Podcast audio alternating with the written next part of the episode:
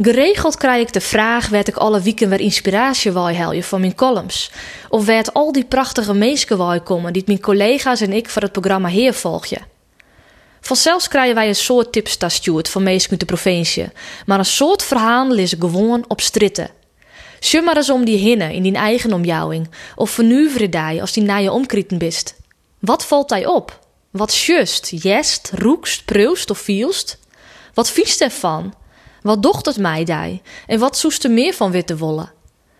Aron vreed wen ik een congres bij over de skietnis en takkomst van de nijscultuur in Friesland.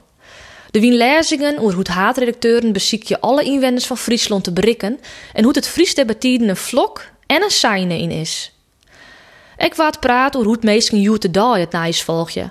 Zo blijkt het onderzoek van de Rijksuniversiteit van Greens dat jongeren heel oors nijs te hernemen als de generaties van haar ouden en pakers en beppes.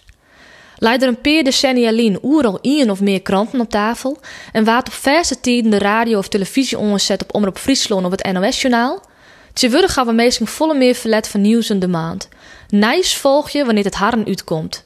Filmpjes of artikels beschermen die ze vingervaaiend op haar mobieltjes tjinkomen of die ze via vrienden of familie-apps trostjoet krijgen. Zelf zit ik er wat tussenin. Ik volg je nice via radio en tv, maar skarrel je goed online artikelen, documentaires en podcasts bij elkaar. Op het congres was duidelijk dat meesten maar net rijdt de journalistiek, want er is een soort dwaan om je vakgebied. In hoe vieren verroren tussen rol en budgetting als media? Hoe ga je om met de uitdagingen van nepnijs? Hoe zwaar is voor een goed winstmodel dat meesten eens ermee betalen willen van ijs? Hoe kunnen je als commerciële krant in de concurrentie omgaan met door de oerhit subsidiaire omroepen? Hoe blauw je in deze tijd van digitalisering als nijsmedium relevant? Het gevoel dat bij mij naar dit congres wordt heersket, los van alle uitdagingen in de journalistiek, is de enorm grote leefde van mijn werk. Wat haf ik een machtig vak. Hoe geweldig is het als je alle dagen vragen stellen kunnen aan onbekende meesken. Dat je je verdiep je maaien in het inrinnende onderwerpen en ik zelfs alle dagen weer leren. Hoe geweldig is het als je maas bij het brochtje vaak nog net weten wat je die dagen al keer zin komen zullen. Maar het mooie aan vak is echt dat je de vrijheid hebt om naar je vormen te betinken om verhalen te vertellen.